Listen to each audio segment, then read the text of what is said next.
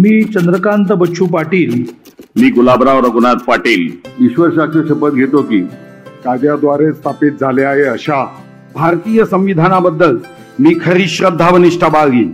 भारताची सार्वभौमता व एकात्मता उन्नत राखील मी महाराष्ट्र राज्याचा मंत्री म्हणून माझी कामे निष्ठापूर्वक व शुद्ध बुद्धीने पार पाडीन. आणि संविधान व कायदा यानुसार सर्व तऱ्हेच्या लोकांना मी निर्भयपणे व निष्प्रभपणे तसेच कोणताही विषयी ममत्वभाव किंवा आकस न बाळगता न्याय देईन. मी संदीपान आसाराम भुमरे. ईश्वर साक्ष शपथ घेतो की महाराष्ट्र राज्याचा मंत्री म्हणून माझ्या विचारार्थ आणली जाईल. किंवा मला ज्ञात होईल अशी कोणतीही बाब. असा मंत्री म्हणून माझी कामे यथायोग्य पार पाडण्यासाठी आवश्यक असेल ते खेरीज करून एरवी मी कोणत्याही व्यक्तीला किंवा व्यक्तींना प्रत्यक्षपणे वा अप्रत्यक्षपणे कळवणार नाही. किंवा त्यांच्याकडे ओव्हर करणार नाही. नमस्कार मैं प्रिया पांडे और आप देख रहे हैं एच डब्ल्यू न्यूज़। मुख्यमंत्री एक नाथ शिंदे के मुख्यमंत्री पद की शपथ लेने के करीबन 40 दिन बाद जो लोगों का इंतज़ार था मंत्रिमंडल विस्तार को लेकर वो आज खत्म हो गया। आज राजभवन में करीब 18 मंत्रियों ने मंत्री पद की शपथ ली है जिनमें जिनमें नौ नाम है बीजेपी की तरफ़ से और नौ नाम जो है वो है शिंदे गुट की तरफ़ से।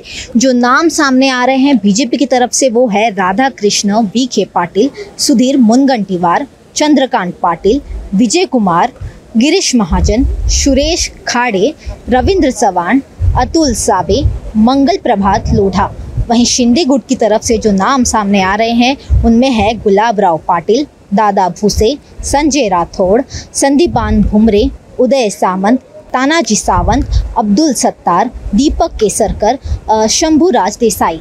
तो ऐसे नाम जो है वो दोनों ही गुट की तरफ़ से सामने आए हैं। कुल जो नाम है उनकी संग, कुल अठारह लोगों ने आज मंत्री पद की शपथ ली है। लेकिन अगर हम इस लिस्ट की बात करें तो इसमें कोई भी महिला मंत्री का नाम हमें देखने को नहीं मिला मिला है। ऐसा कहा जा रहा है जो आज का मंत्रिमंडल विस्तार हुआ है वो पुरुष प्रधान हुआ है। तो वहीं इसको लेकर कुछ मंत्री मंत्री भी नाराज़ है क्योंकि कुछ प्रमुख नाम जो चर्चे में थे उनके नाम इस लिस्ट में नहीं है। जैसे कि हम बात करें अगर संजय सिरसाट की तो इनका नाम इस लिस्ट में नहीं है। ऐसा कहा जा रहा है कि उन्हें इस बात का काफ़ी दुख होगा, वो इस चीज़ से काफ़ी नाराज़ होंगे।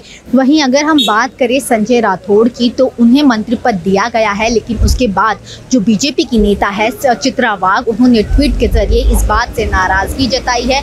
और वहीं दूसरी ओर हम देखें तो जो 16 विधायकों का डिसक्वालिफिकेशन का मामला है, उसका पेज अब भी सुप्रीम कोर्ट में अटका हुआ है, जिस 12 अगस्त को इस मामले पर सुनवाई होने वाली है। जब ये सुनवाई हो जाएगी, तभी सेकेंड फ़ेज़ के जो मंत्रिमंडल विस्तार हो तभी हो पाएगा। उसके बाद ही जो और मंत्री है, वो लोग शपथ लेंगे। ऐसा कहा जा रहा है कि अगर जो प्रमुख चेहरे हैं, जिनको इस मंत्री विस्तार में मौका नहीं दिया गया है, उन्हें जो सेकेंड फ़ेज़ का मंत्रिमंडल विस्तार होगा, उसमें मौका ज़रूर दिया जाएगा। ऐसे ही, जैसे कि ना, अगर हम बात करें संजय सिरसाट की, अगर उन्हें सेकेंड फ़ेज़ में मंत्रिमंडल में मंत्री पद नहीं दिया जाता है तो वो काफ़ी नाराज़ होंगे। और शिंदे गुट को इसका भुगतान करना पड़ेगा। शिंदे गुट में फिर से भेदी की बात शुरू हो सकती है। ऐसी ही खबरों के लिए देखते रहें एच न्यूज़।